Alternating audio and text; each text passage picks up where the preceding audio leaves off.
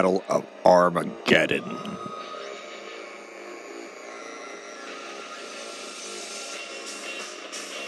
That's right, everybody out there in Dreamland. It's the Battle of Armageddon. We're not going to worry about an introduction today. We're going to be jumping right into it. There's a lot to talk about. Everyone knows this is a broadcast of the Beyond Top Secret Text, and thank you all very much for tuning in. Uh, very important information to bring you up to date on, but everyone obviously knows by the time this is uploaded. Is the Battle of Armageddon kicking off proper. It is the culmination of a Q calendar involving Israel as being last of a very special reason. All of it is coming to fulfillment. If you trusted the plan since 2018, you understand the Q drops were all leading up to this. But I will bring you into a relevancy involving the geopolitical tribal militaries of the area as they've modernized in the last 40 years, 40 years plus, since the most pivotal moment in the Middle East's history, which was not even the Six Days War or the Yom Kippur War or the establishment of Israel, although that is obviously responsible for all this, but which was the Iraq War versus Iran in 1980, which caused Iran to view the USA officially as its arch nemesis and true threat to its survival, and which set in motion a master strategy which played out over this 40 plus years to culminate in this one massive uh, raid that pushed 40 miles into Gaza, but which is just the first of the escalating battles to occur,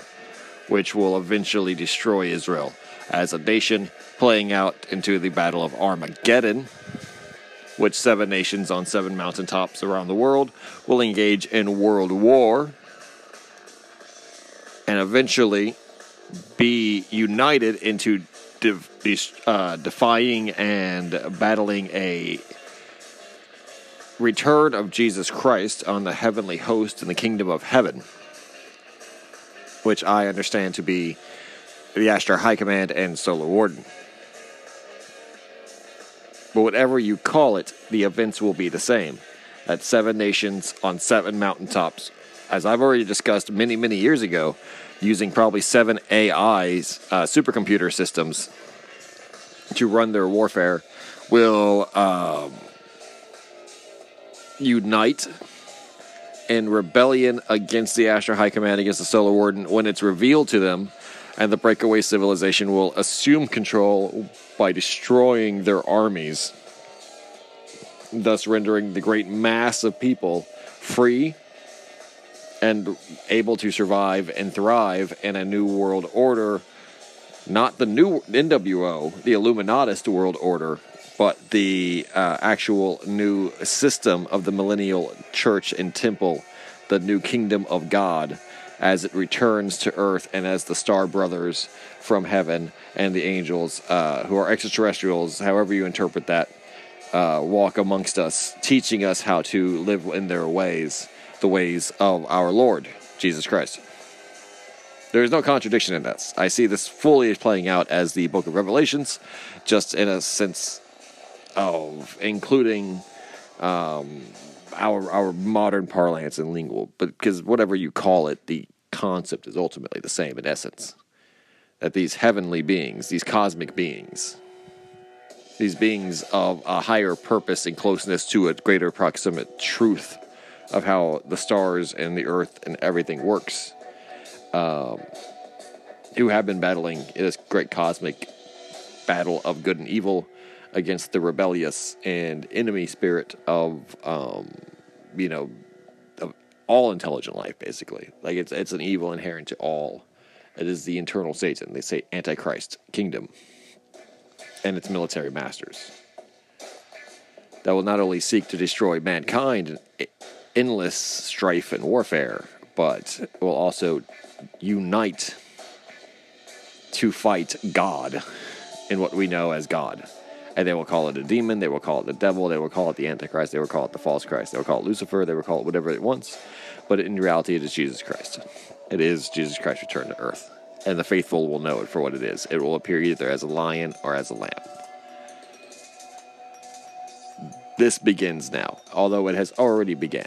It has began since the first days of man, setting in motion a deterministic cycle of events constantly play out multiple times, mind you, as tests and ages of uh, man and generations were tested through Jerusalem and the establishment of this empire of Jerusalem and various incarnations and various positions, but specifically the city of Jerusalem, where it is in the Middle East.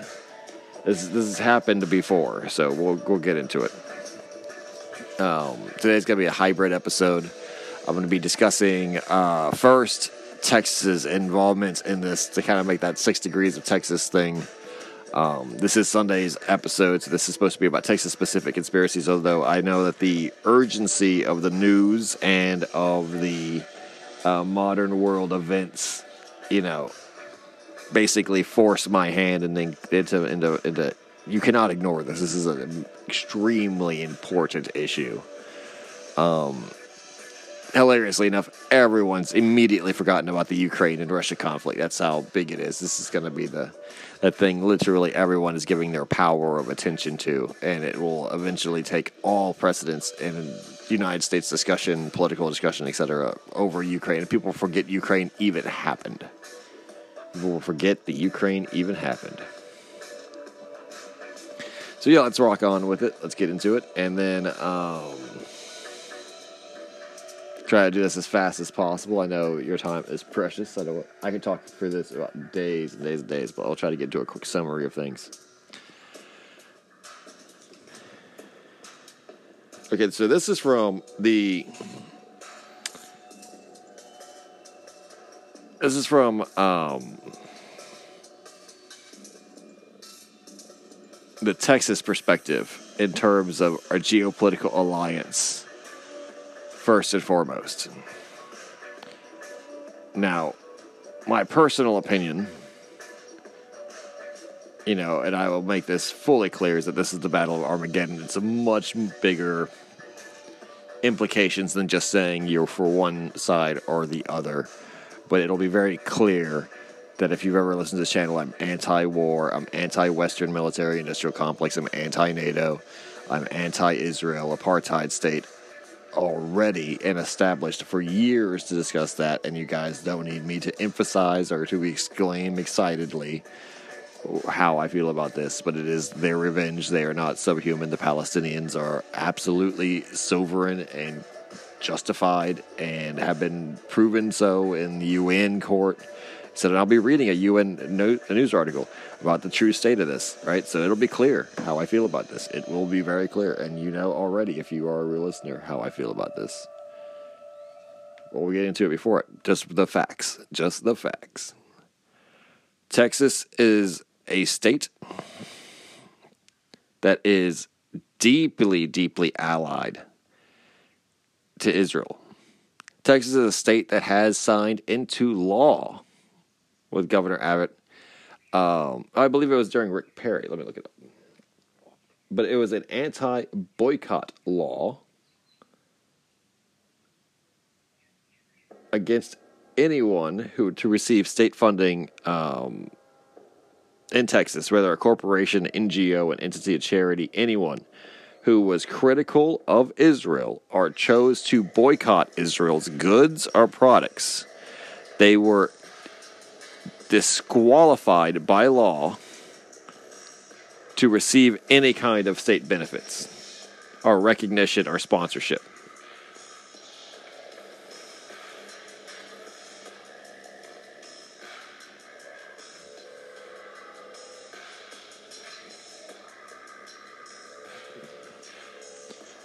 Texas has such thing as the Texas Israel Alliance and its uh, chambers of commerce, which broker a lot of business between the states, between uh, the state and the country, as well as politically and culturally being almost universally accepted by the ruling conservative class as well as even the ruling liberal class.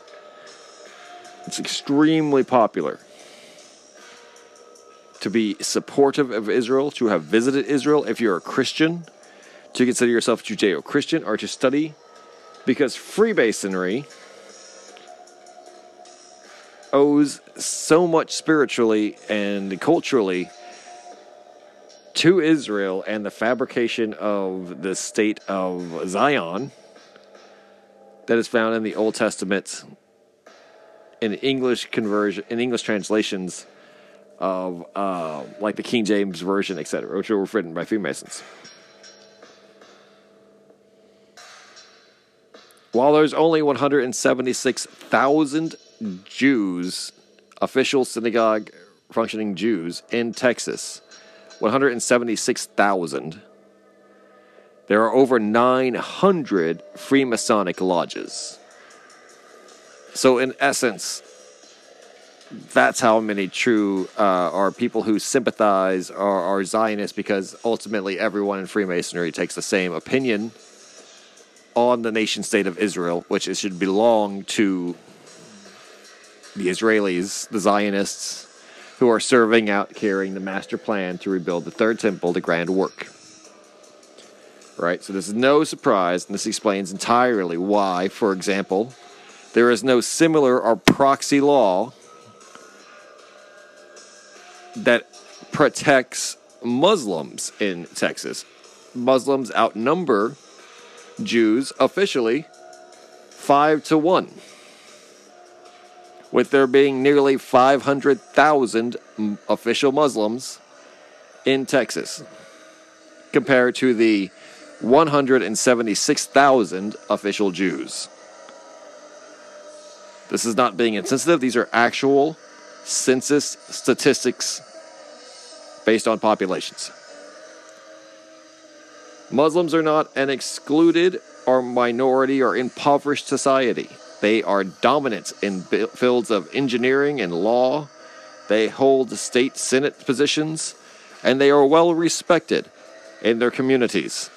I myself have a deep respect for the Muslim community and those who I've met in, either in college or in my daily life have been nothing but perfectly civil and respectable human beings. Yet they are not protected with an anti boycott law that was signed into law by our Attorney General Ken Paxton, who is a Republican. Texas anti boycott of Israel law won a major appeal case against it in the New Orleans Federal Court of Appeals, the Fifth Circuit, on April 18th, 2023 of this year.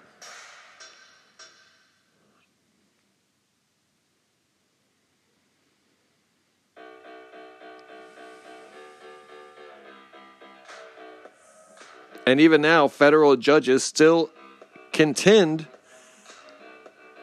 with lawsuits where state contractors are being violated their First Amendments and their rights, their political rights, by the state when they are vying for contracts against other companies who support Israel openly.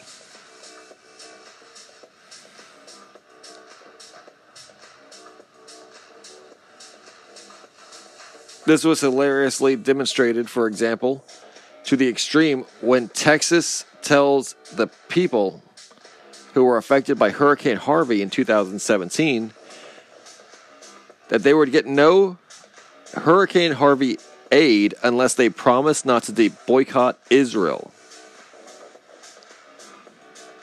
This is from the case Koontz versus Watson, challenge to Kansas law targeting boycotts of Israel, from the affiliate, the ACLU of Texas.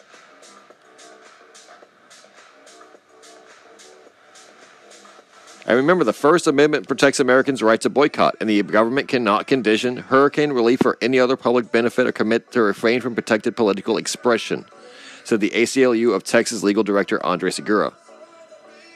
It's an egregious violation of the First Amendment, reminiscent of McCarthy era loyalty oaths requiring Americans to disavow membership of the Communist Party and other forms of subversive activity. Right? So we already have that. So let's read it in further. State to state cooperation of Texas and Israel.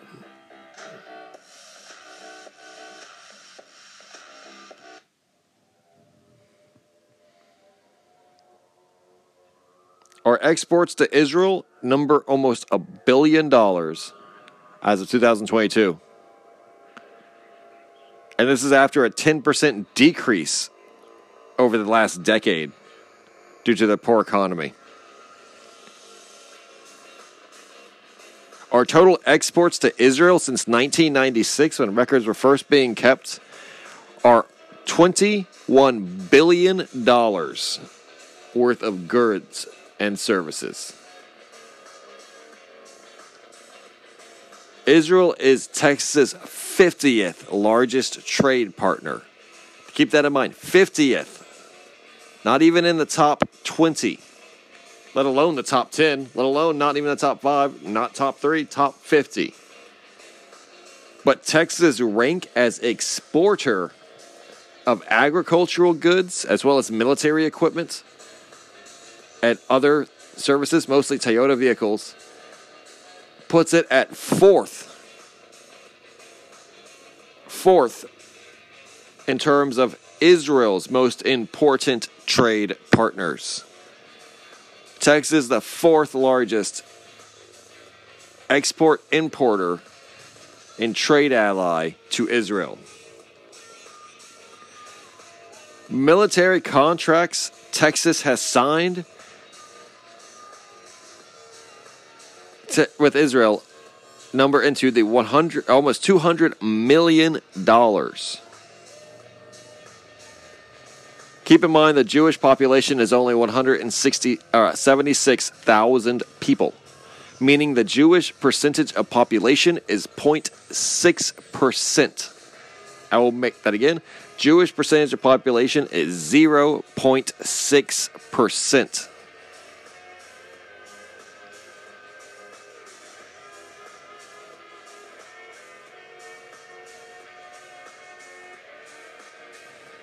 grant recipients in Texas from U.S.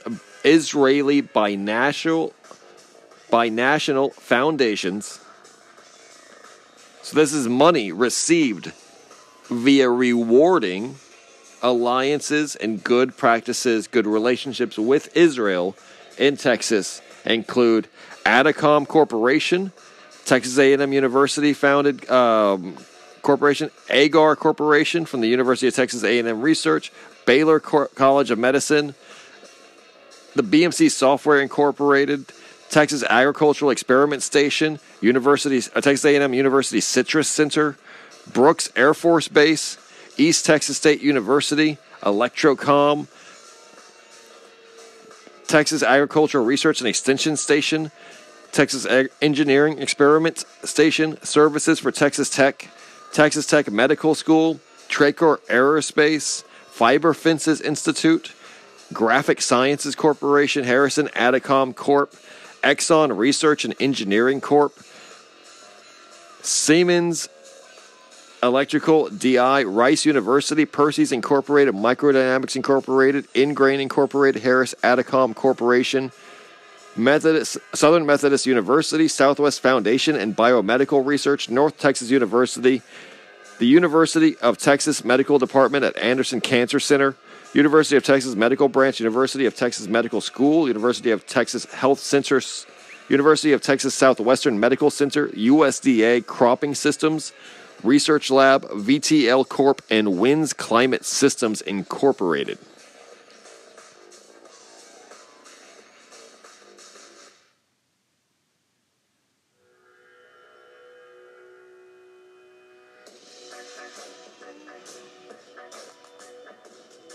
There are programs the Texas Israel Chamber of Commerce, Texas Israeli Exchange Program, Texas BARD Program, all for the uh, facilitation of education and business. and the signing of an anti boycott law by Texas Governor Greg Abbott in 2017. The bill prohibits the state of Texas from contracting or entering into business with companies or entities involved with the boycott Israel movement. The law ensures the public funds will not go to companies that participate in BDS.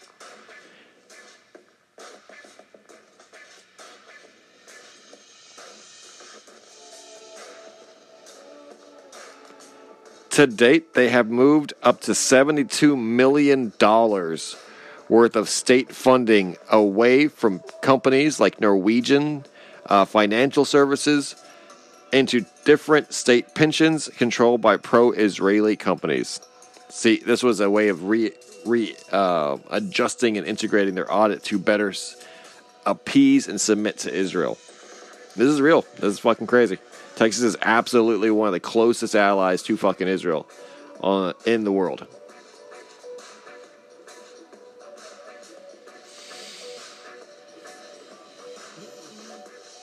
And then it just goes into the different details of programs. And then you'll have this the sister cities.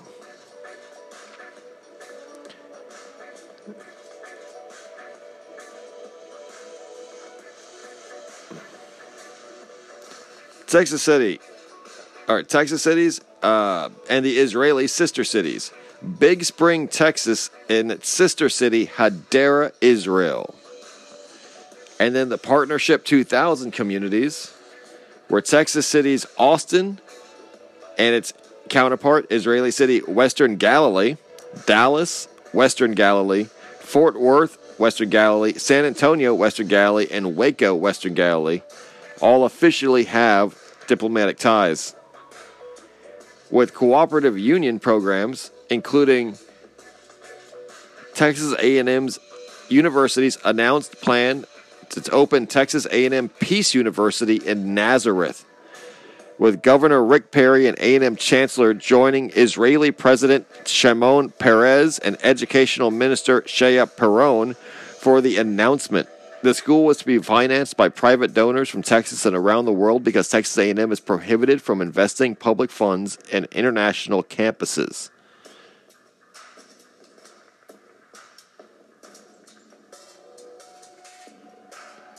They also built a $6 million marine research center along the Mediterranean Sea in collaboration with the University of Haifa. Texas A&M University System Chancellor John Sharp clarified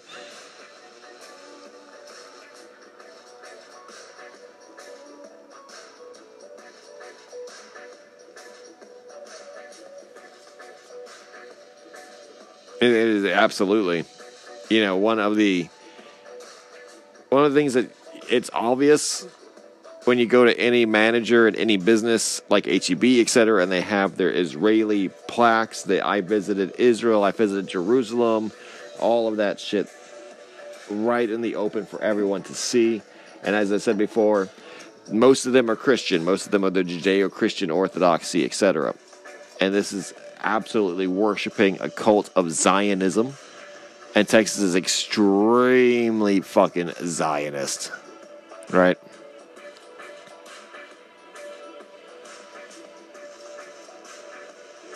Texas Israel alliance is uniquely designed to broker win win economic and strategic relationships between the Lone Star states, and they consider themselves the Lone Star states. Can't make that shit up, folks.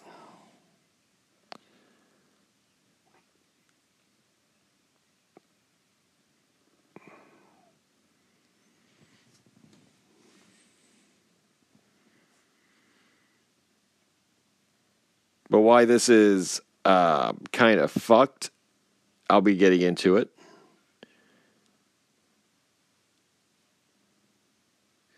It's kind of fucked because the United Nations, Amnesty International, the American Anthropological Society, as well as many, many other major humanitarian groups like the Humanitarian right, uh, Rights Watch, um, UNICEF, all of these charities, NGOs, nonprofit organizations, government watchdog groups, human rights abuse uh, watchdog groups, you know, uh, citizen journalism, active journalism, mainstream journalism, like uh, everyone, has come to the awareness of just how cruelly the Israelis operate, how cruel the entire creation of the Israeli state was, and how much provocation to the Palestinian people,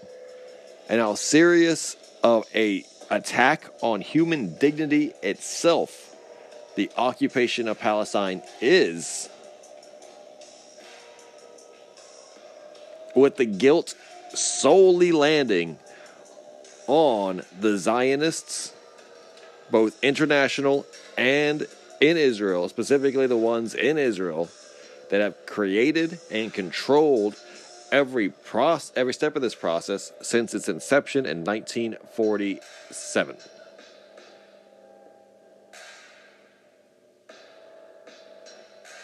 And even in its planning stages in the 1800s.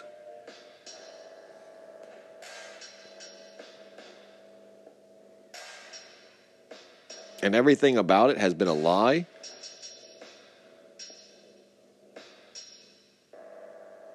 Israel calls these lies, these propaganda efforts, uh, Habras or Habras, um, H A B A R A S, Habaras, and that this is their professional talking points on how to explain what the reality of the situation is in terms that gets them profitability and that promotes them positively. But they have always raped and killed and falsely imprisoned and used the tactics that they blame on the Nazis and Gestapo tactics of people, a genocidal people, uh, destroying a country, you know, methodically based on racism and um, stealing the wealth and land of a discriminated people based on their religion. Uh, taking what was rightfully theirs and and, and saying it was their own and, and erasing them from history and raping and, and killing and uh, whole families and, and, innocent people, women and children, uh, without with disregard to any right or wrong, just force, and violence, and death. And that has been happening. That has been happening uh, under the Israeli flag. That has been happening in the Israeli name that has been happening to create the Israeli state from its very first uh, wars, uh, the kibbutz, and then um, the very most recent uh, situation right now. Now, if you don't believe me and that opinion, and you think I'm a radical or an anti Semite by now, let's just read this. United Nations, UN News, Global Perspective, Human Stories. This is from news.un.org. Right? So this is the UN, United Nations website. This is 2022. 2022, March 25th. Israel's occupation of Palestine territory is racist apartheid, UN rights expert.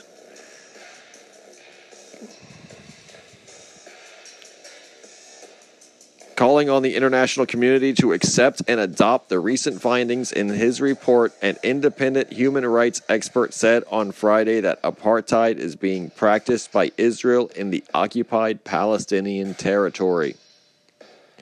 The UN Special Rapporteur's report echoes recent findings by Palestinian, Israeli, and international human rights organizations who analyzed Israel's 55 year occupation of the Palestinian territory. There is today in the Palestinian territory occupied by Israel since 1967 a deeply discriminatory dual legal and political system that privileges the 700,000 Israeli Jewish settlers living in the 300 illegal Israeli settlements in eastern Jerusalem and the West Bank, said Michael Lynk, the UN Special Rapporteur for the situation and human rights in the Palestinian territory occupied since 1967. It is an open air prison, mentioning the lack of rights of people living in the same vicinity but separated by walls, checkpoints, and roads. Mr. Lynk acknowledged that there are more than 3 million Palestinians living under an oppressive rule of institutional discrimination and without a path, a genuine Palestinian state that the world has long promised as a right. Israel's 55 year occupation of Palestine is apartheid, i.e., a political regime intentionally prioritizing fundamental political, legal, social rights to one group over another in the same space on the basis of racial, national, ethnic identities.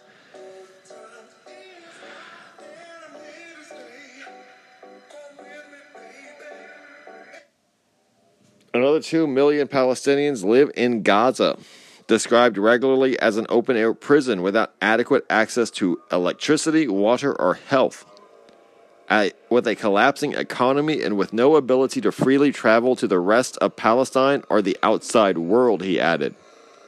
He ran through the international understood legal definition of apartheid, the system of institutionalized racial segregation practiced in South Africa prior to its dismantling in the early 1990s.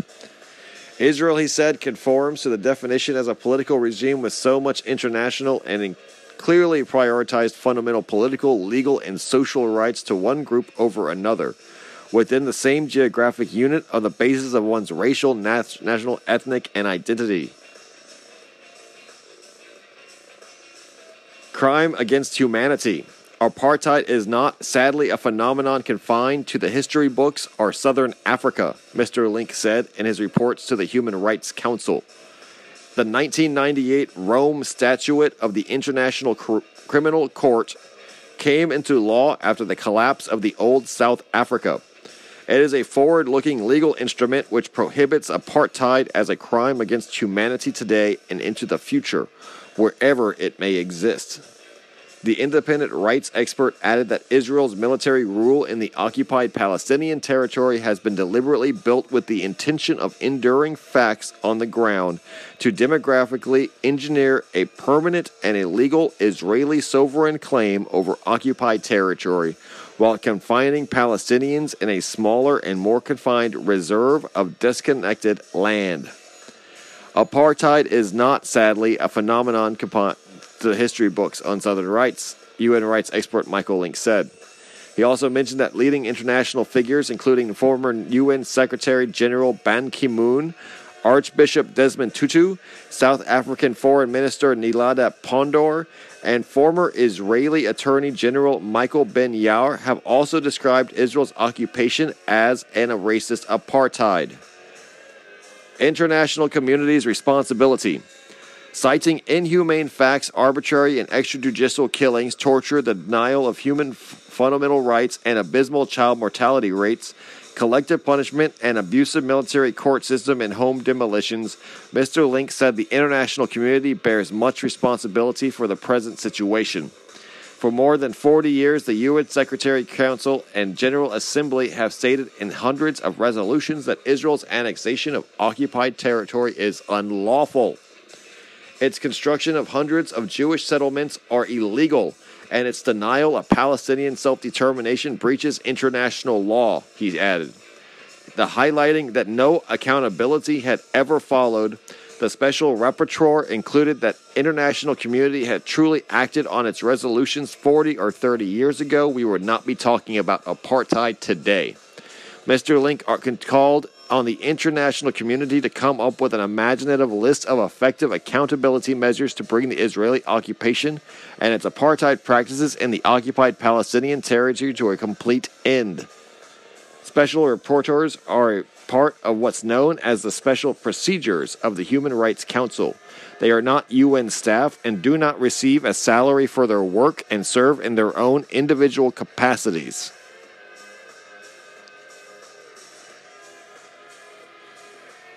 And there are many such articles about that. Absolutely, many such articles. So, why is Texas supporting what the UN, United Nations, and the International Criminal Court and such institutions as Amnesty International, World Rights Watch, etc., etc.,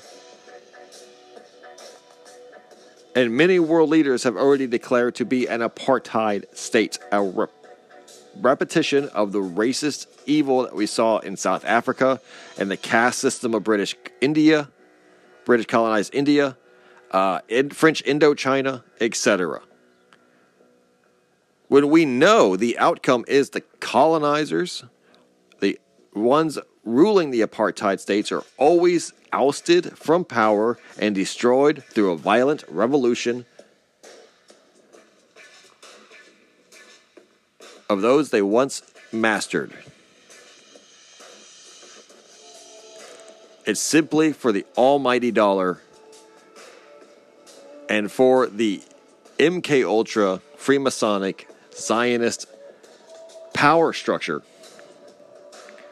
that Texas needs to take responsibility for.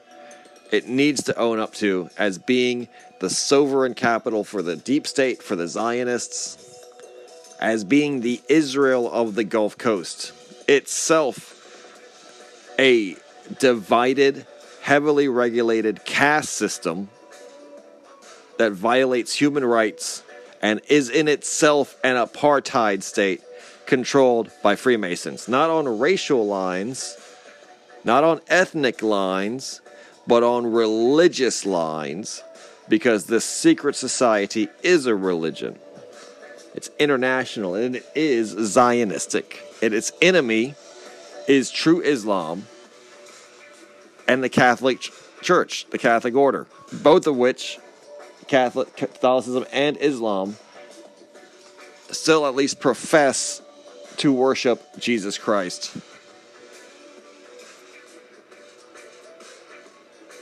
Of which we know the Freemasons cannot stand. They cannot abide. They cannot they cannot tolerate and coexist with that that belief.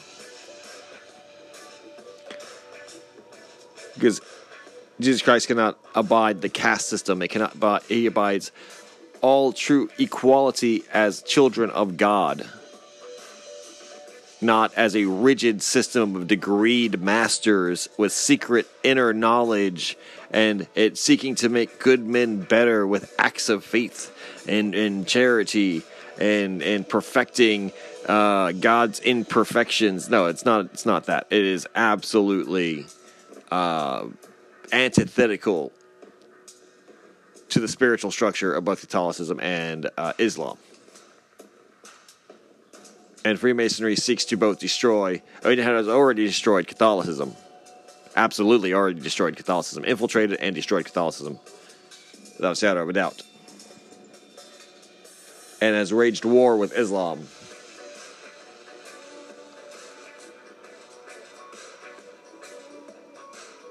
I mean that institutionally, I still think the Catholics have a chance to uh, revive themselves. I still think Catholics will survive. I think there will be a great schism inside the Catholic Church. I think they will reject the liberal Catholicism that is occurring currently.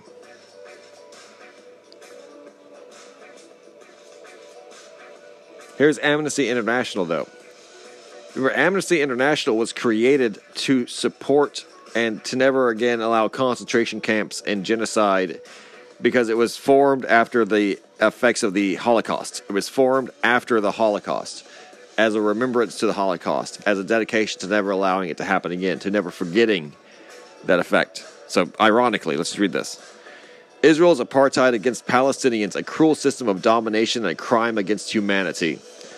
Israeli authorities must be held accountable for committing the crime of apartheid against Palestinians, Amnesty International said today in a damning new report.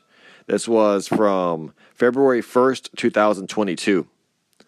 The investigation details how Israeli enforces systems of oppression and domination against Palestinian people wherever it has control over their rights. This includes Palestinians living in Israel and the occupied Palestinian territories, the OPT, as well as displaced refugees in other countries.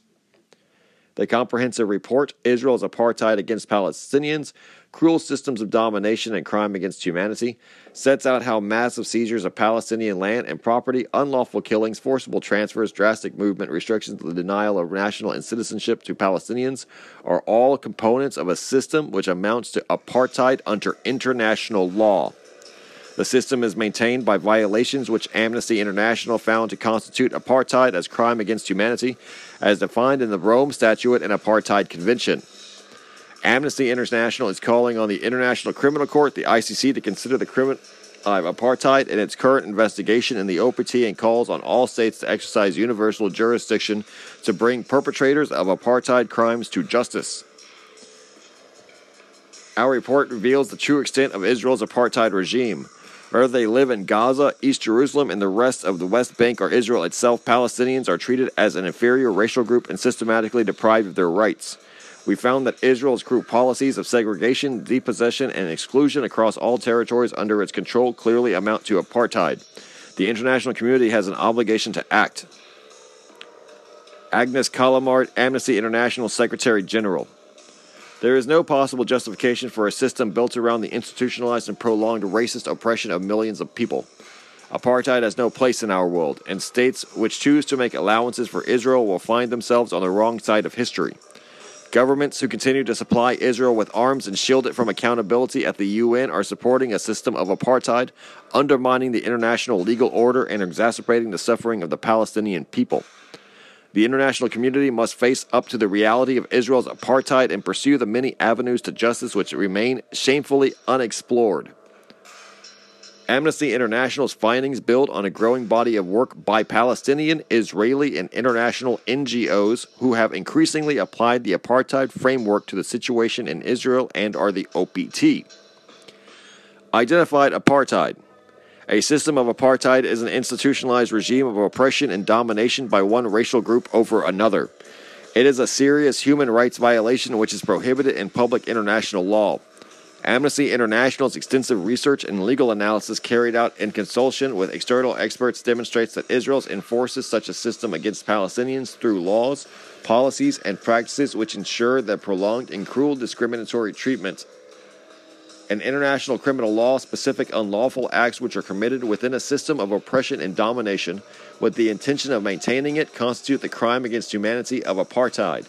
These acts are set out in the Apartheid Convention and the Rome Statute and include unlawful killing, torture, forcible transfer, and denial of basic rights and freedoms.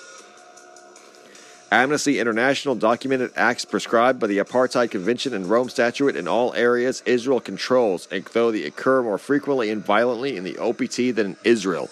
Israeli authorities enact multiple measures to deliberately deny Palestinians their basic rights and freedoms, including draconian movement restrictions in the OPT, chronic discriminatory underinvestment in Palestinian communities in Israel, and the denial of refugees' right to return to their country. The report also documents forcible transfers, administrative detentions, torture, and unlawful killings in both Israel and the OPT. Amnesty International found that these acts form part of a systematic and widespread attack directed against the Palestinian population and are committed with the intent to maintain the system of oppression and domination. They therefore constitute the crime against humanity of apartheid. The unlawful killing of prote- Palestinian protesters is perhaps the clearest illustration of how Israeli authorities use prescribed acts to maintain their status quo. In 2018, Palestinians in Gaza began to hold weekly protests along the border with Israel, calling for the right of return for refugees and an end to the blockade. Before protests even began, senior Israeli officials warned that Palestinians approaching the wall would be shot. By the end of 2019, Israeli forces had killed 214 civilians, including 46 children. In light of the systematic unlawful killings of Palestinians documented in its report, Amnesty International is also calling for the UN Security Council to impose a comprehensive arms embargo on Israel. This should cover all weapons and munitions as well as law enforcement equipment. Given the thousands of Palestinian civilians who have been unlawfully killed by Israeli forces, the Security Council should impose targeted sanctions such as asset freezes against Israeli officials most implicated in the crime of apartheid. Palestinians treated as demographic threats. Since its establishment in 1948, Israel has pursued a policy of established and then maintaining a Jewish demographic majority and maximizing control over land and resources that benefit Jewish Israelis.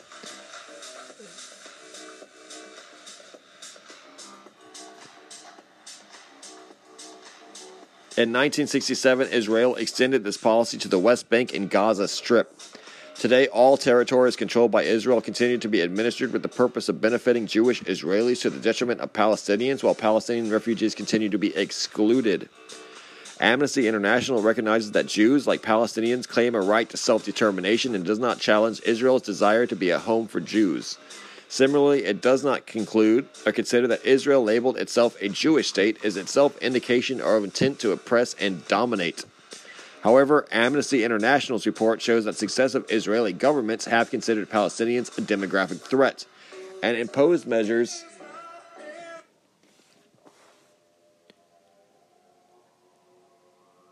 to control and decrease their presence and access to land in Israel and the OPT. These demographics aims at illustrated by official plans to Judaize areas in Israel and the West Bank, including East Jerusalem, which continue to put thousands of Palestinians at risk of forcible transfer or removal from lands. Oppression without borders. The 1947, 1949, and 1967 wars, Israel's ongoing military rule of the OPT, and the creation of separate legal and administrative regimes within the territory have separated Palestinian communities and segregated them from Jewish Israelis. Palestinians have been fragmented geographically and politically and experience different levels of discrimination depending on their status and where they live. Palestinian citizens in Israel currently enjoy greater rights and freedoms than their counterparts in the OPT, while the experience of Palestinians in Gaza is very different to that of those living in the West Bank. Nonetheless, Amnesty International research shows that all Palestinians are subject to the same overarching systems. Israel's treatment of Palestinians across all areas is pursuant of the same objective to privilege Jewish Israelis in distribution of land and resources and to minimize the Palestinian presence and access to those lands. Amnesty International demonstrates that Israeli authorities treat Palestinians as an inferior racial group who are defined by their non Jewish Arab status. This racial discrimination is cemented in laws which affect Palestinians across Israel and the OPT. For example, Palestinian citizens of Israel are denied a nationality, establishing a legal differentiation from Jewish Israelis.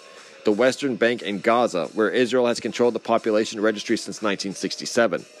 Palestinians have no citizenship and most are considered stateless, requiring ID cards from the Israeli military to live and work in their territories. Palestinian refugees and their descendants who were displaced in the 1947 to 1949 and 1967 conflicts continue to be denied the right to return to their former places of residence. Israel's exclusion of refugees is a flagrant violation of international law, which has left millions in perpetual limbo of forced displacement. Palestinians in annexed East Jerusalem are granted permission and permanent resident status ahead of citizenship, although this status is permanent in the name only. Since 1967, more than 14,000 Palestinians have had their residency revoked at the discretion of the Ministry of the Interior, resulting in their forcible removal outside the city. Lesser citizens. Palestinian citizens of Israel, who comprise about 19% of the population, face many forms of institutionalized discrimination. In 2018, discrimination against Palestinians was crystallized in a constitutional law which, for the first time, enshrined Israel exclusively as the nation state of the Jewish people. The law also promotes the building of Jewish settlements and downgrades Arabic status as an official language. The report documents how Palestinians are effectively blocked from leasing and 80% of Israel's state land as a result of racist land seizures and a web of discriminatory laws and land allocations, planning, and zoning. The situation in the Negev Naqab region of southern Israel is a prime example of how Israel's planning and building policies intentionally excluding Palestinians. Since 1948, Israeli authorities have adopted various policies to Judaize the Negev Naqab, including designated large areas as a national reserve or military firing zone, and setting targets for increasing the Jewish population. This has had devastating consequences for the tens of thousands of Palestinian Bedouins who live in the region. 35 Bedouin villages, home to about 68,000 people, are currently unrecognized by Israel which means they were cut off from the national electricity and water supply and targeted for repeated demolitions. As the villages have no official status, their residents also face restrictions on political participation and are excluded from the healthcare and educational systems.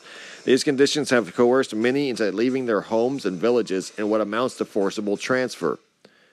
Decades of deliberate, unequal treatment of Palestinian citizens of Israel have left them consistently economically disadvantaged in comparison to Jewish Israelis. This is exacerbated by blatantly discriminatory allocations of state resources. A recent example is the government's COVID 19 recovery package, of which just 1.7% was given to Palestinian local authorities. Dispossession. The dispossession and displacement of Palestinians from their homes is a crucial pillar of Israel's apartheid system. Since its establishment, an Israeli state has enforced massive and cruel land seizures against Palestinians and continues to supplement and implement myriad laws and policies to force Palestinians into small enclaves. Since 1948, Israel has demolished hundreds of thousands of Palestinian homes and other properties across all areas under its jurisdiction and effective control. As in the Negev and Naqab, Palestinians in East Jerusalem and an area, a C of the OPT, live under full Israeli control. The authorities deny building permits to Palestinians in these areas, forcing them to build illegal structures which are demolished again and again with bulldozers. The settlements today cover 10% of the land in the West Bank and some 38% of Palestinian land in East Jerusalem was expropriated between 1967 and 2017. Settler organizations with the full backing of the Israeli government work to displace Palestinian families and hand their homes to settlers. One such neighborhood, the Sheikha Jarrah has been the site of frequent protests since May of 2021 as families battle to keep their homes under the threat of settler lawsuits. This coupled with draconian movement restrictions. Since the mid 1990s, Israeli authorities have imposed increasingly stringent movement restrictions on Palestinians in the OPT. A web of military checkpoints, roadblocks, fences, and other structures control the movement of Palestinians within the OPT and restricts their travel into Israel or abroad. A 700 kilometer fence, which Israel has still extended, has isolated Palestinian communities inside military zones, and they must obtain multiple special permits anytime they enter or leave their home. In Gaza, more than 2 million Palestinians live under Israeli blockade, which has created a humanitarian crisis. It is near impossible for Gazans to travel abroad or into the rest of the OPT, and they are effectively segregated from the rest of the world. For Palestinians, the difficulty of traveling within and out of the OPT is a constant reminder of the powerlessness, as every move is subject to the Israeli military's approval, and the simplest daily task means navigating a web of violent control. The permit system in the OPT is emblematic of Israel's brazen discrimination against Palestinians.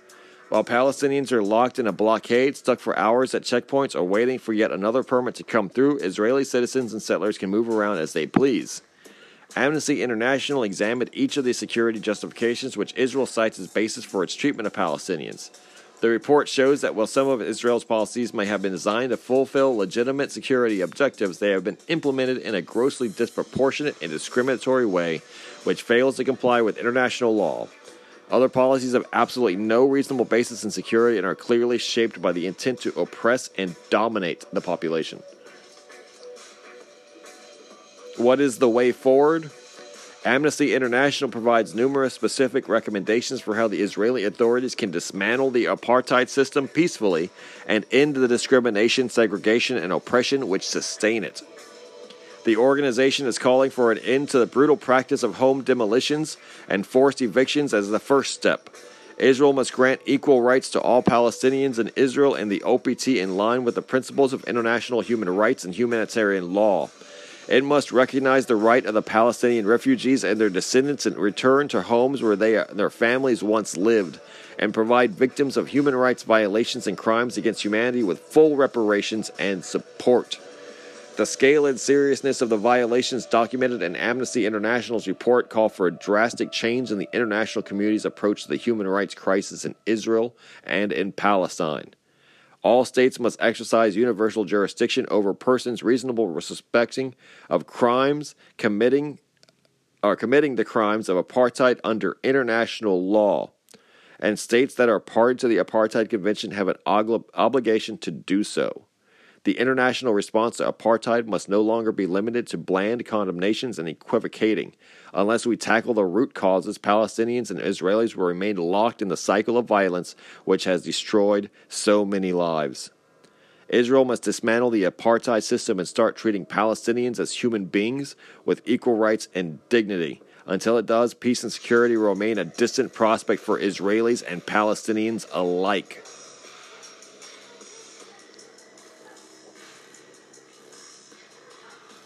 And I couldn't have agreed more. And any man with a heart in his chest or a brain in his head would see that and remember, because if you've read the news on your own or followed the trend, that that was the trend in the counterculture woke movement of the world, the anti war movement of the world, and has been since the 1990s. Free Palestine, stop restricting their population, their civilian populations, for the perceived threat against the you by their own resistance fighters, which you declare they were terrorists, and the insurmounting casualties that were occurring during operations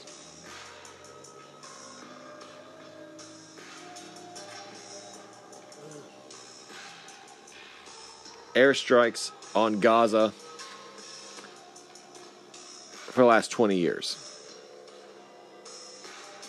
I have a list right here for casualties for those who don't know the actual figures and think that this was an equal tit for tat situation or that Israel was suffering great casualties during all of this time.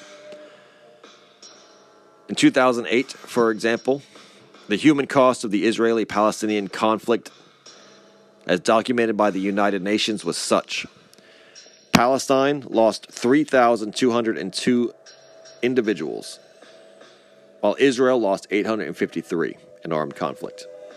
In 2009, Palestine lost 7,460 individuals, civilians and soldiers. Israel lost 123 people to violence. In 2010, Palestine lost 1,659 people. Israel lost 185. It was a peaceful year that year. In 2011, Palestine lost 2,260 soldiers and civilians. Israel lost 136. In 2012, Palestine lost 4,936 human beings. Israel lost 578. In 2013, Palestine lost 4,031 soldiers and civilians. Israel had 157 citizens killed in combat or in terrorist attacks. In 2014, Palestine lost 19,860 human beings, soldiers and civilians, mostly civilians. Israel lost 2,796 of its citizens. 2015, Palestine lost 14,813 soldiers and civilians. Israel lost 339 civilians.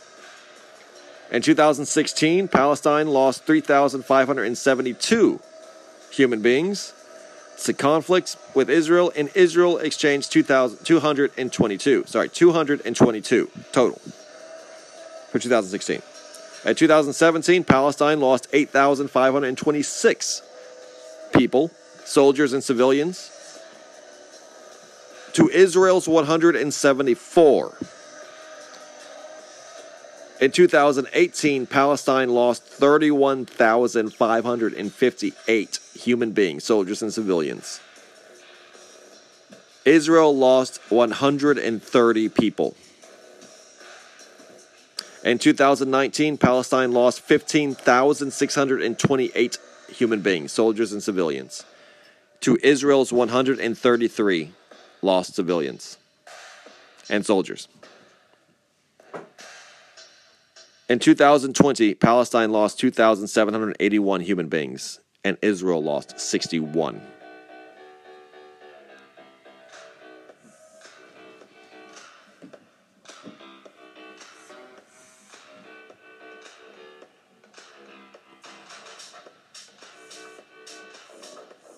And it's as simple as that. Now I'll be getting into the strategies that are being implemented and what this truly means and the grander strategy, the 5D chess that this world is truly played as by the Illuminati and intelligentsia. On why this is going to be an Israeli defeat, why this is the beginning of the Battle of Armageddon, while this is going to require such a massive investment, an entire world war to sustain, and why this isn't your typical flare up or skirmish, but the beginning of the end of the Western world.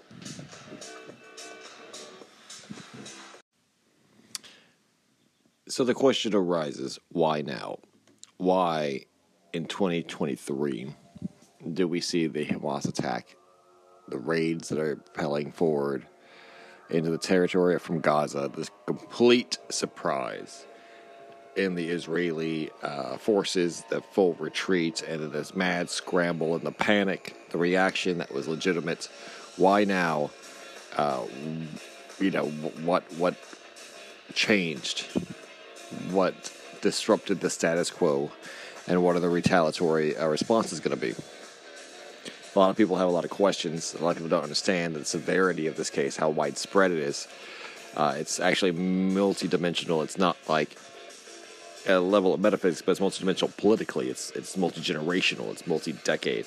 It's a fulfillment of biblical prophecy. It's the book of Revelation. It's the destiny of this this land of Jerusalem. It's a test. It's a repetition of the algorithm and the fall of Jerusalem due to the uh, apostate, uh, corrupted, and hedonistic. Um, self-identifying Jews, but they are not Jews. They worship at the synagogue of Satan, having taken over the Holy Lands through force and political means, Antichrist means uh, etc. It's a play as old as time itself, and it's repeating in front of our very eyes.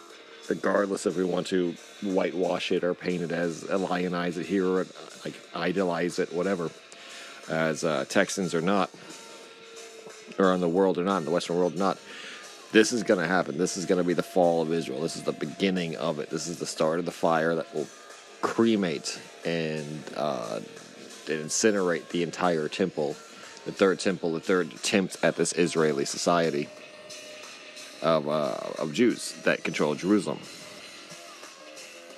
Many appear confused about this, so let me clarify. The current conflict in Palestine is geopolitical and reflects the consolidation of one of the world's major poles of power. It marks the second stage of the formation of the multipolar world after Russia's SMO in February of 2022. Many people tend to focus exclusively on Hamas and the unfolding news of the situation, as this is what reflects the same temporal plane as the strategy being employed. Make no mistakes, this is an unprecedented combined arms operation, and nothing in the 21st century comes close to it in the history of the conflict. The fact that it caught the Israelis by surprise should tell you enough. If it caught the Mossad, one of the world's most powerful intelligence agencies, by surprise, what makes you think any of these idiot rightist grifters know what is yet to come? This was not some random lashing out by Hamas. All this was planned in full coordination with the axis of resistance, and we are not even close to witnessing the full scope and scale. Every possible outcome is taken into consideration. Remember that every time you hear Zionists talk about the big plans the entity has in store to level Gaza, they have done that many times. It never works. Hamas has come out stronger than it ever has, and they have always expected whatever the Zionist entity has in store. Because this isn't just Hamas, this is the entire axis of resistance using Hamas as a spear point centered in Iran. Iran is one of the world's oldest, greatest, and most sophisticated civilizations. It is and always has been an organic civilizational pole in the region. Before the modern era, the sole two powers of the region were the Ottomans and the Persian Safavids, who competed over it. Behind the operation is the cunning, strategic genius, and eschatological materialism of the IRGC. And by the latter, I mean to say that they have combined what is a profound, universal, regional spiritual vision with the pragmatism, realism, and earthiness of both modern technology and hyper Clausewitzian irregular warfare techniques. This war does not have a single location or even a single timeline. The scale at which it is occurring is not immediately perceptible both in space and time. These are the tremors felt by the resurrection of some of the world's most ancient, splendorous, and sublime empires. This is the special military operation of the Middle East civilizations. Likewise, this is not just about Israel, it is the New World Order's last outpost in the region. Israel was the Ukraine of the Middle East, a vain, artificial fortress of the Western modernity created to suppress the real and long dormant powers indigenous to the region. This is a regional revolution that has the potential to culminate in a global war. Russia has awakened ancient powers across the world. This is the end of the Western rules based order, a order of fear and MK Ultra mind control that was started in World War II. Ironically, with the Holocaust. What we are seeing is the culmination of 40 years plus really, this all started obviously with the old biblical prophecies, etc. 40 years plus in the modern era. After the defeat of the 1975, you know, incursion in the kibbutz.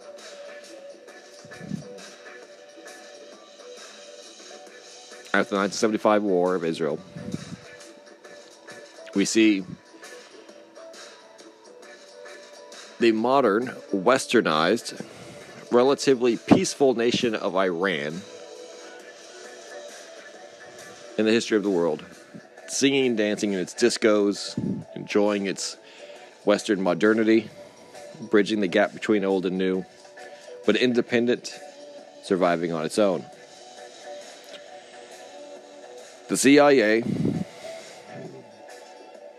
ordered by Mossad to create not only inspired by the hostage crisis, but ordered by Mossad to take revenge for what they saw as this great modernity and westernization of Islam, which was com- competition with the Judaification, the atheist, uh, the the Judaization as it's known, literally as it's known, of the Middle East and the creation of greater Israel decided to use its puppet, Saddam Hussein, in the Ba'athist regime to attack Iran in the Iraq Iran War of 1980. This was such a devastating invasion of Iran that they were battling literally outside in eyesight of the Tehran gates and the Iranians had to resort to Islamicists and teenage suicide bombers. But they survived, and they defeated Iraq. They defeated the West. They maintained their, their territory. From that point, they culturally transformed from the, we, the free spirited, freewheeling, modern Iranian society that they were becoming. Some say even Judaized society. Back into an Islamist and radically conservative caliphate based on war. A war council, a war state of mind, paranoia reigns supreme. As the Ayatollah took near deified prophethood in terms of the savior for the Iranian and, in essence, Muslim orthodoxy. This was beginning of the second Iranian Persian Empire. This was ultimately what started this whole road because they started funding and Iran like Texas may be a regional power, and it may be ignored in the face of greater alliances and various powers, trade groups, merchants, alliances, whatever. We're never really in the news. We're misunderstood. We're underestimated. But we're self sufficient. Our culture is strong. Our sense of national identity and purpose is strong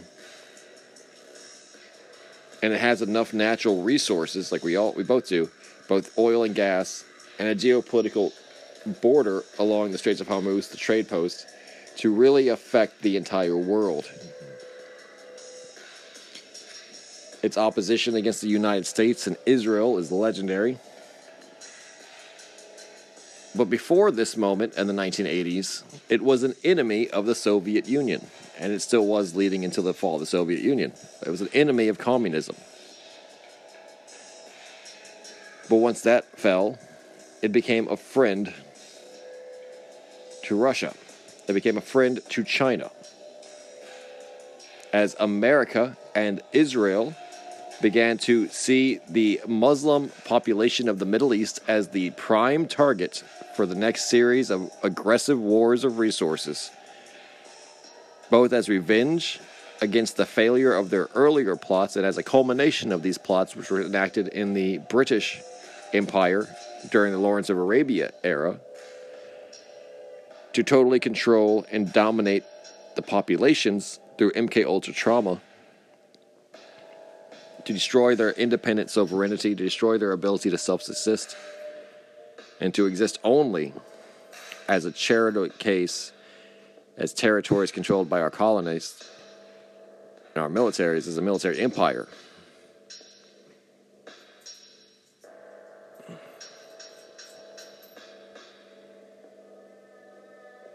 They started seeing the grim reality that was present, the massive loss of life that within 20 years would number 6 million Muslims killed in the global war on terror in the Middle East.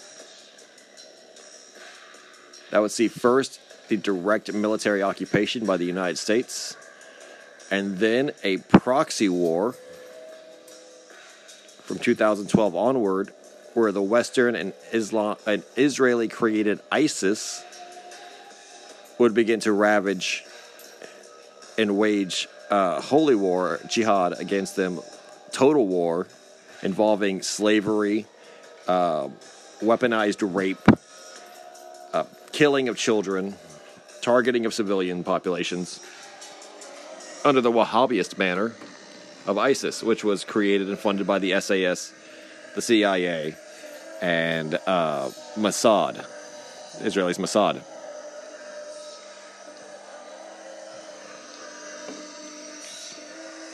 In these two decades, you also see the fall of Libya, the fall of Muammar Gaddafi, which in many ways was the balancing force to Iran in the east and the Occident was Muammar Gaddafi's new liberal, modern, secular Pan Africanism or reformed, modernized Islamicism.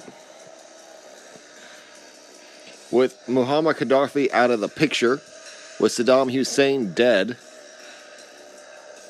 and those two regimes ended, Iran found itself the sole existing anti Western superpower in the Middle East. The last surviving sole supporter of global terrorism or anti Western, anti Israeli militaries in the Middle East. Together with the Chinese, with the Russian arms dealers, with the organized crime cartels, they take over the drug trade.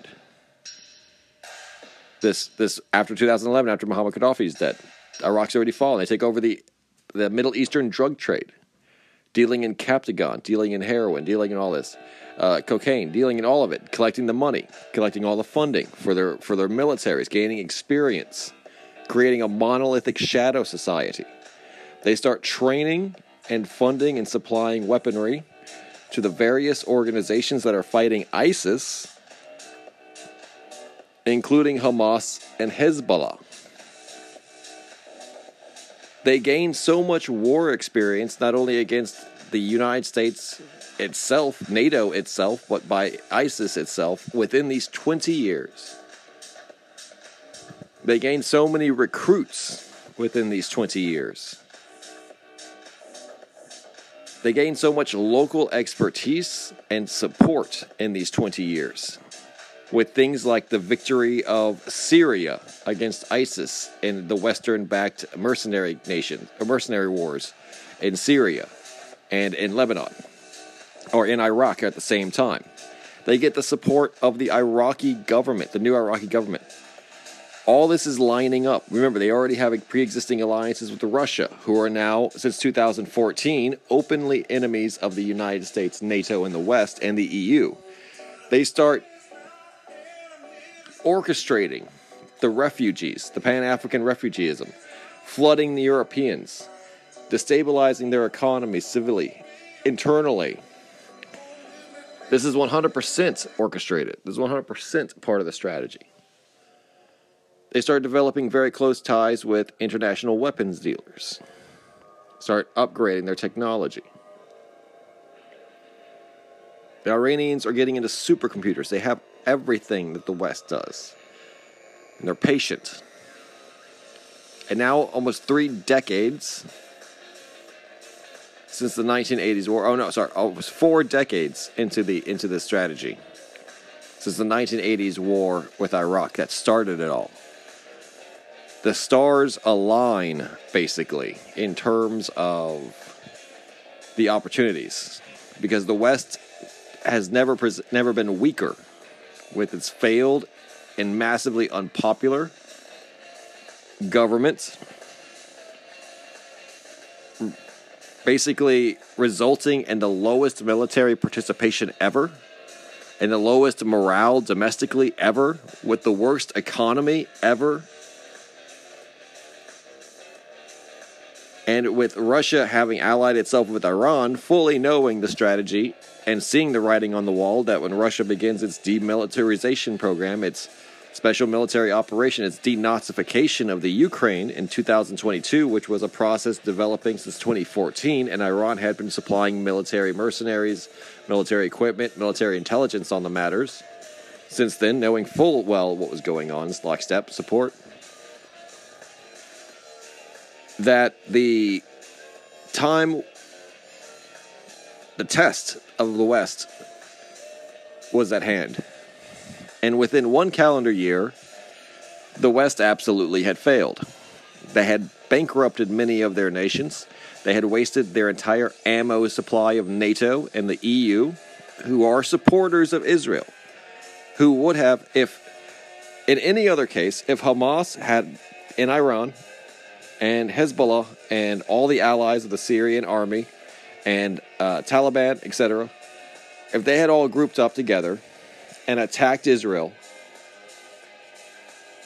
they would have failed because of NATO support, because of the USA support, in a perfect world, in a perfect world, because of the Israeli training, etc., because of the public psychological operations, the vertical and the horizontal. Yes, but this is not a perfect world. This is the real world. And let me explain. So the so the events as they're unfolding. Well, first, 2020, 2022, 2021, right? Especially, those are very important years. Trump gets elect- unelected, so Trump is no longer officially able to lead the army or rally the United States citizens or support Israel as a president. The sitting president, Biden, loses Afghanistan, transitions out of hands to Taliban, as was negotiated during Trump.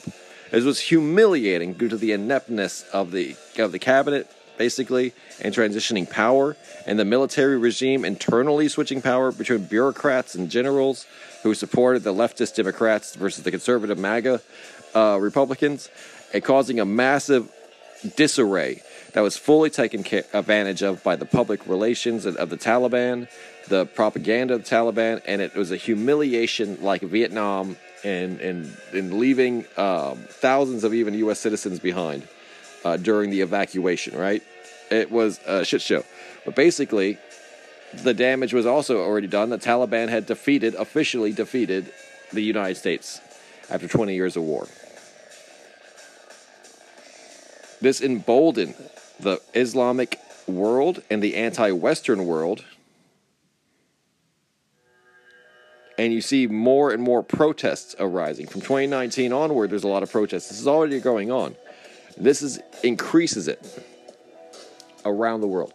You see the Syrian Assad uh, regime basically attaining ceasefire and having achieved its victory by 2022. So now you have the Taliban in Afghanistan and you have Syrian Assadist, anti Israeli veterans available to train, at least train as advisors, or offer their services as veteran mercenaries, joining Hamas effectively, going undercover via Iran and their supply networks already there. Oh, and oh, you also have the Yemeni Houthis. The Yemeni Houthi rebels defeated Saudi Arabia in the most forgotten, obscure, and worst war in human history, in modern human history, the Saudi Arabian war against Yemen. It was an atomic war that the Yemeni rebels won with AK 47s and barefoot child soldiers. The Saudi Arabians were using nuclear weapons against the Yemenis, and the Yemenis still won. They faced starvation, they faced a technologically overwhelming enemy, and they faced complete mass media silence. They had no public support, and they were classified as terrorists by the United States of America, which they even fought their Navy SEALs, publicly killing one of them in a massive debacle of a, of a hostage rescue that happened in Yemen. 100% the Yemeni rebels are involved in this training, advising, providing motivational support, um, providing even their own fighters. For they are both allied to Iran and deeply, deeply wish the destruction of Israel.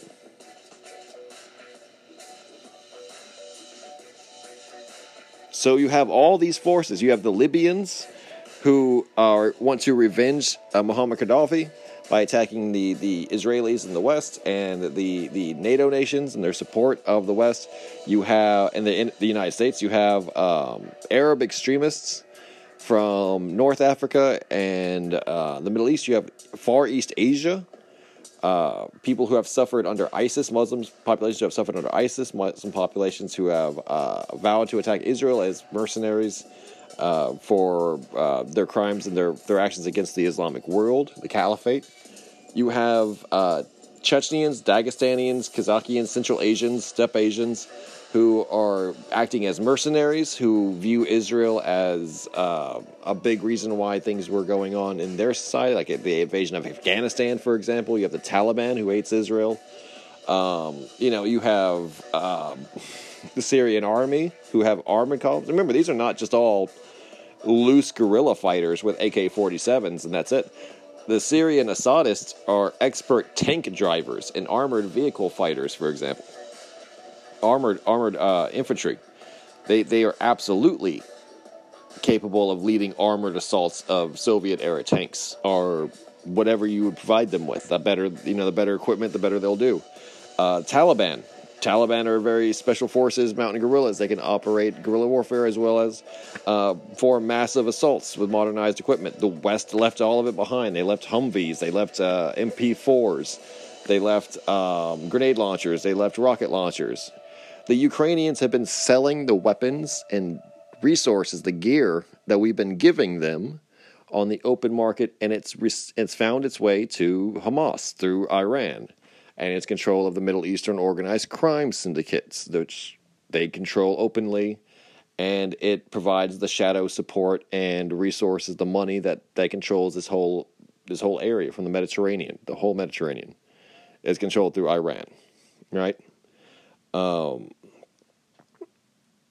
you you see this like they have drones, they have high tech equipment. They the wars in 2022 in the Ukraine, the battles that happened between Russia and Ukraine.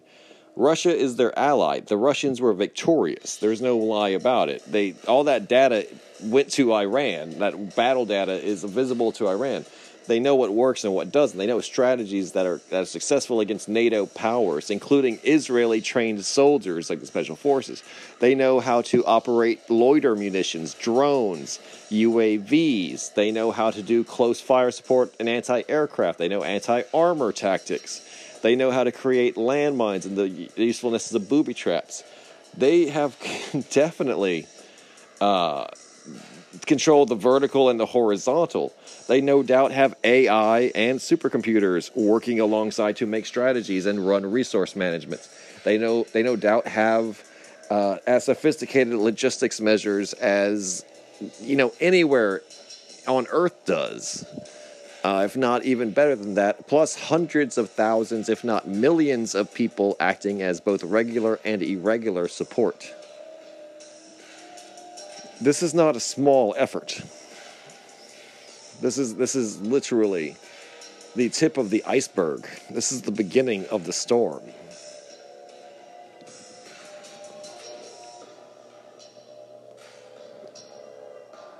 And at, this point, and at this point, to go back, the West is the weakest it's ever been. The EU has supplied all of its excess ammunition to the Ukrainians, and it hasn't been used already or sold. Their mercenaries, their fighting age men, and their special forces have been deployed, have already been injured or killed, or are busy tied up deployed in missions regarding Ukrainian security. As higher brass officials, advisors, commanders for hire, ex- trainers, etc.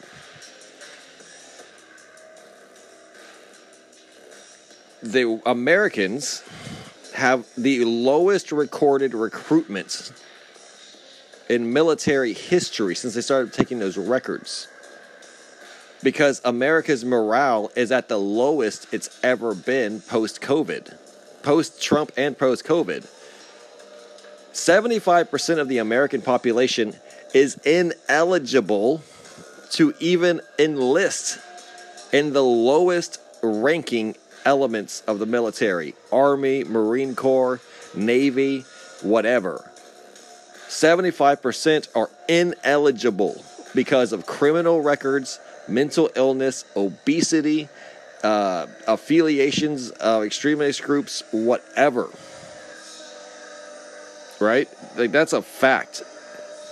If three out of four people can't even participate in the military, how is the West going to uh, rally the troops, even if it decides to draft, to match the hundreds of thousands of men that it's going to need to run a war on two fronts, either through the support of the Ukraine against Russia and the Middle Eastern uh, fronts with Israel and against Hamas. So it can't. It actually can't spare any troops, especially frontline soldier troops, because it simply does not have any. Let alone enough to operate in 120 plus nations and 800 plus military bases to operate 150 naval ships to operate um, 4,000 aircraft that are currently flying in operations and to operate all the ground crews necessary for that, to operate its internal logistics situations, recruitment centers, hospitals, um, you know, ex- prisons, et cetera, et cetera, et cetera, right? Like the army is simply stretched to the bone and it is starving to death when it comes to manpower. It can throw money at situations, but it only had 3,000, maybe 4,000 special operations forces, veterans out of the entire military to offer, and many of those have already been deployed or are being heavily trained as advisors, etc., to operate in the Ukraine against the Russians. Now, a lot, they said, men are not video game characters. You can operate for about 120 days in combat. Uh, then you start suffering PTSD. It's irreversible. It's already known as an operator. It's called operator syndrome. Um, you will you will absolutely be required by Amer- by American military medical standards to take uh, you know leave and, and to then go back into recycle, decompress, go to training, etc. And even then, it's a constant cycle of rotation. These men have to be trained for years the process is extremely rigorous. If seven out of ten men failed this this recruitment process in the heyday, in the prime of military enlistment of the volunteer army, even now it's fewer. So so requirements have to be lowered, expectations have to be lowered, abilities are lowered, um, and, and this is where it becomes what the modern military is. It's a bunch. It's a fraction of what it is. It's a bunch of fake warriors who are more trained to be corporate assets to push uh, political agendas uh, than to actually uh, win wars, kill the enemy, and um, you know die doing it. This is not Vietnam even, in Vietnam, America's will and resolve to do this. It, we had to legally draft people. We had to literally draft people against their will to go fight in Vietnam as grunts because we had to conscript people. We had to use prisoners. They offered many people don't forget this that the Marine Corps used to offer people options if they were in prison just to join the Marine Corps to get out of jail if they were young enough. They they dropped that because what they were producing was murderers and rapists who could kill and rape better in foreign lands. Thing is, that's because of the PR campaign, the political correctness of making a modern superhero police force out of your military. We can't have both. It's either an army of deranged psychopathic killers or an army of sissies who can't win wars. And America decided sissies who can't win wars uh, because one, we it's more money if you can't win the wars, and two, a weaker military can't junta you, can't revolt when they realize how bad you're fucking them over with their bad strategies and bad equipment. America's military is funded by the lowest bidder. It's it's supplied by the lowest bidder. Those weapons are literally as cheap as you can possibly make them, and as as bad as they can get away with in terms of quality. The idea of the American Superman, the super military, is over since the global war on terror. They men know how to kill Americans. Soldiers know how to kill Americans. International fighters know how to kill Americans. All Islamists train to fight American armor, to fight American helicopters, to fight American uh, air power, to fight American naval power, to fight American soldiers, Marines. Um, the idea that people are intimidated by America, especially after our extremely bad showings in the global war on terror and the defeat on against the Taliban and um, the defeat in the Ukraine and the lack of intimidation of Russia. I mean, that's just delusional. That's just fucking delusional. You drink the Kool Aid level delusional. If you think that anyone is afraid of America in terms of, oh, America's going to attack you, that's going to prevent you and like you know and shape your political like you know identity and stuff as being afraid of America. No, uh, Americans are welcome to war because they know that they're going to lose. Americans haven't won a war since since uh, World War II, and even then that was a full lie, full and complete lie. World War II was right, absolute bullshit. Um, and so in many cases, Americans are just the British Empire. We've been in full empire collapse for Eh, you know, 75 years. America, in many of its cases, is already a, a, a falling, uh, a, dying tree. You know, we can still provide the shade around the world to our to the people who, who use our, our branches and stuff, our, our resources, but we're running out. We, there's no new growth. There's just the pre-existing growth. It's just what's already here. There's no new growth in our military. We have the 800 bases that we will eventually just lose as our full shadow empire, once it's brought to the light, quickly evaporates. When it's asked to justify its funding, when it's asked to justify its its resource expenditure, when it's asked to, to audit itself, it always can't account for trillions and trillions of dollars of deficit, of budget expenditures, of black budget programs it researches this high technology like stealth hypersonic space planes and missiles, yet can't win land battles against rebels with AK 47s and hasn't been able to do so in any war since Vietnam, Korea, um, the Middle East GWOT wars, uh, Serbia, Kosovo. It can't decisively win these conflicts because it does not actually have an army. It has jets. It has bombs. It has satellites. It has GPS. It has submarines. It has aircraft carriers. It has uh, deep underground military bunkers with holographic radar screens where commanders can see real time battle information and everybody's all like hooked up to these different sensors and cyber. It has maybe a standing army of uh, 100,000 people, 200,000 people maximum and even those are more logistically oriented, more support oriented. People who take care of trucks, the mechanics, air crew, ship crews, base crews, support, people who drive trucks, etc.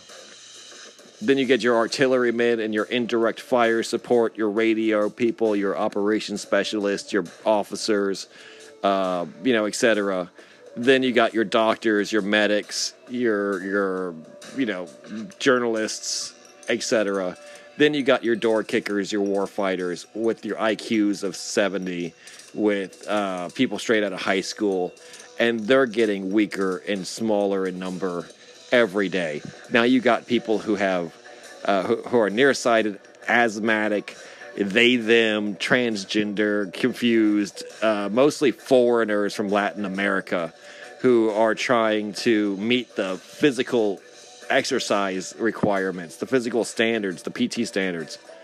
Um, to even get into the army and having those need to be lowered and lowered every year in obesity terms in in you know number of push-ups being lowered etc um, because the the literal people who enlist cannot meet those standards. And we are just lying to ourselves as a nation. We are lying to ourselves that think that the United States is actually a fearsome military and it's not. It cannot win a war with the soldiers it has. It does not have actual war fighters.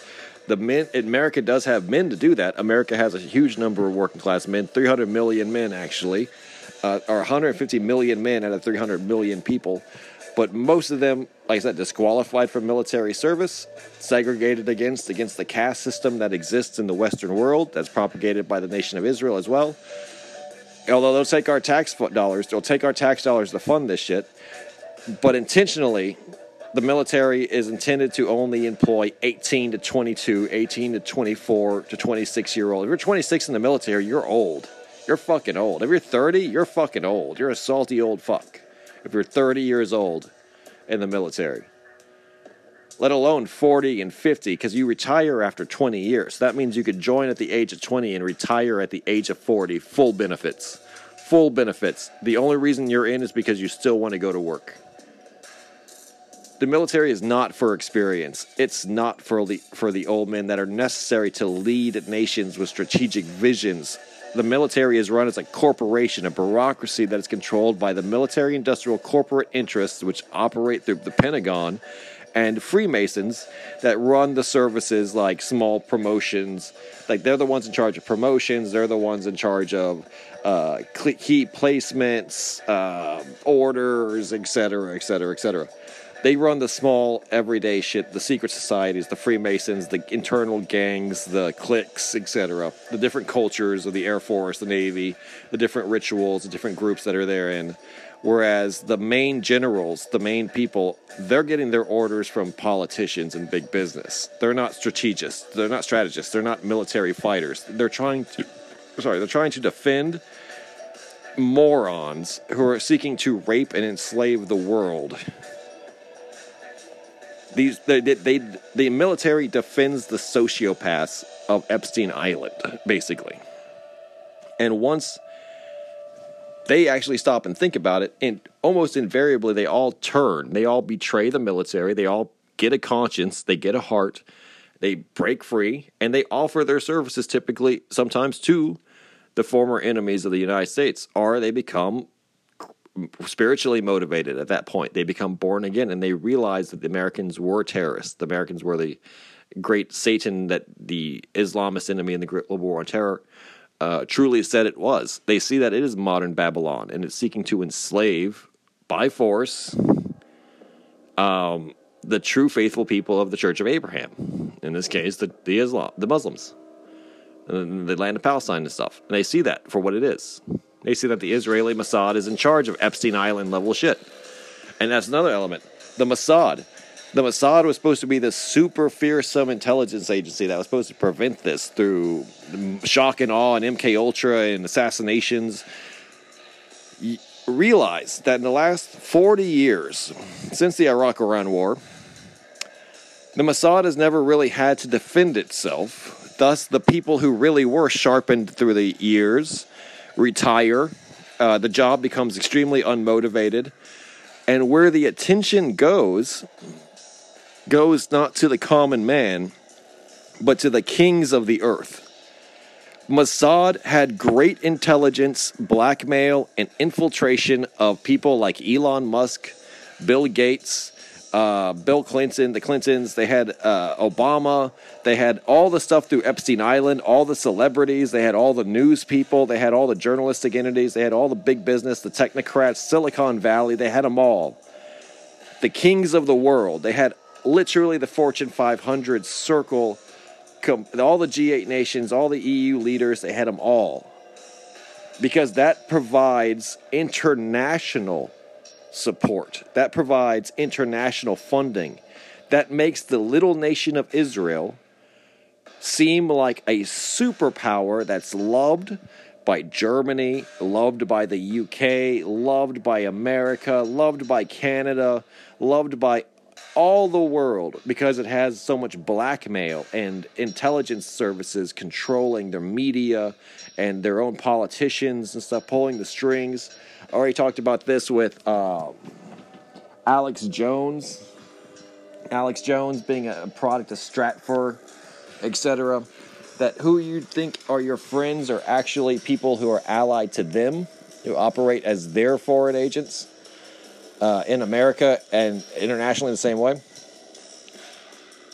So what that their blind spot, if they focus their one open eye on that segment of society, that caste of society, the rulers, is they are blind to the movements of the invisible, those they think are subhumans, those they think they are better than, those that think they are harmless because they have been dominated and are enslaved. The very Palestinians that they had forced into Gaza, the very 2 million, 3 million people that they had forced to live in a walled, open prison. They had stripped all of their rights away from them, and thus they thought they were harmless.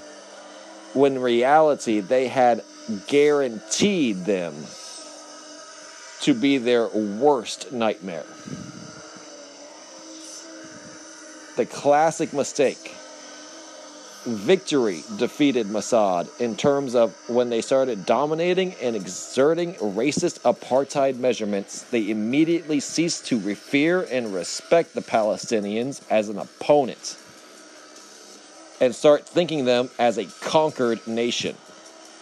And little is further from the truth the the Palestinians rose up in international political respect to be able to have a representative in the United Nations and by 2022 had declared or had the United Nations declare Israel as a racist apartheid state. Now the world when they were actually the intellectual world, the world that's actually awake, the world that actually watches political documentaries for the last 10 years could not deny and in fact became in uh, thinking it was cool. They started popularizing free Palestine, the Palestine liberation movement, Palestine immortal, and they started promoting with celebrities, with popular music, with NGOs, with organizations, with rallies, etc., documentaries, movies, news stations uh, like RT and Telesur started running our, uh, campaigns for it. Uh, the comedian, like polit- political comedians, started talking about it, like Jon Stewart, like uh, Lee Camp. Um, this started becoming the hip talking point was how I- evil Israel is and how noble and justified Palestine is. Oliver Stone went to the Middle East and did a documentary series where he talked to the Palestinian uh, Hamas fighters and agreed with them on camera that they were defending their families and way of life in the American dream sense of the word, the American Revolution sense of things. That Americans fight for liberty, that Americans fight for the underdog against the oppressor that Americans fight against colonization and against racism, that Americans fight for freedom. And this was from Oliver Stone. And I don't think you get any more mainstream counterculture, secret Zionist type, whatever the hell you want to call him, Illuminati, Hollywood insider, political influencer than that. You know, I think it's a matter of fact like uh, Jesse Ventura supports Israel, uh, uh, Palestine, supports the people of Palestine, understands that Israel is the one provoking this with their massive betrayal of human rights and freedom. This is not a fool's opinion. This is not an extremist opinion. This is the American counterculture truther opinion.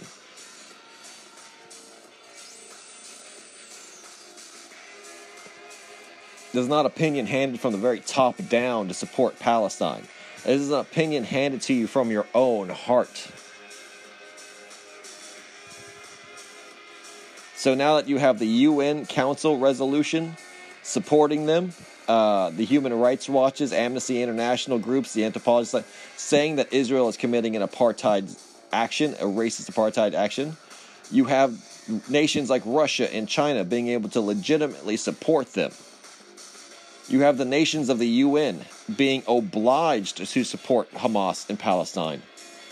And now you have the perfect moment to strike if you're the Iranian Grand Commander, if you're their if you're the supreme strategist of Iran and their anti-Western, anti-Israel strategy. You see that in 2023, after the UN pieces uh, aligned with the uh, free liberator uh, mercenary armies of the Taliban and the Houthi rebels' success, and the Syrian Assad success, and Iraq's success against ISIS, you see that the Ukrainian war has spent their the West's money. The U.S. is broke. The U.S. has wasted all its ammo, all its men, uh, trying to do the impossible, which was uh, create a Ukrainian victory against the Russians to support Nazis you know, you see Israel even supporting Nazis, openly supporting Nazis of the Azov battalion. You see this shit going on.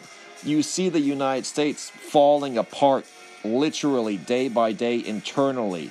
Its economy causing its civilians to basically reject and hate their own government. You see the UK with the same situation. You see Germany with the same situation.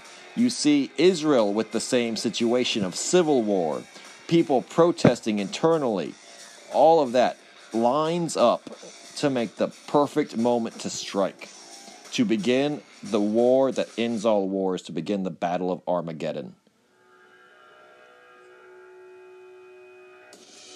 This has no beginning, no nor no end, but has been set in motion generations ago. And will play out for generations more. But history is already written. Where the Antichrist nations will meet their defeat when Jesus Christ returns with the kingdom of heaven and the heavenly host to do battle against the Antichrist and when the Antichrist and his armies are completely destroyed, to rule the world in God's image forever, peacefully abiding on the earth, which is humanity's home, as created by God now rightfully restored in the hearts and souls of all people. Amen.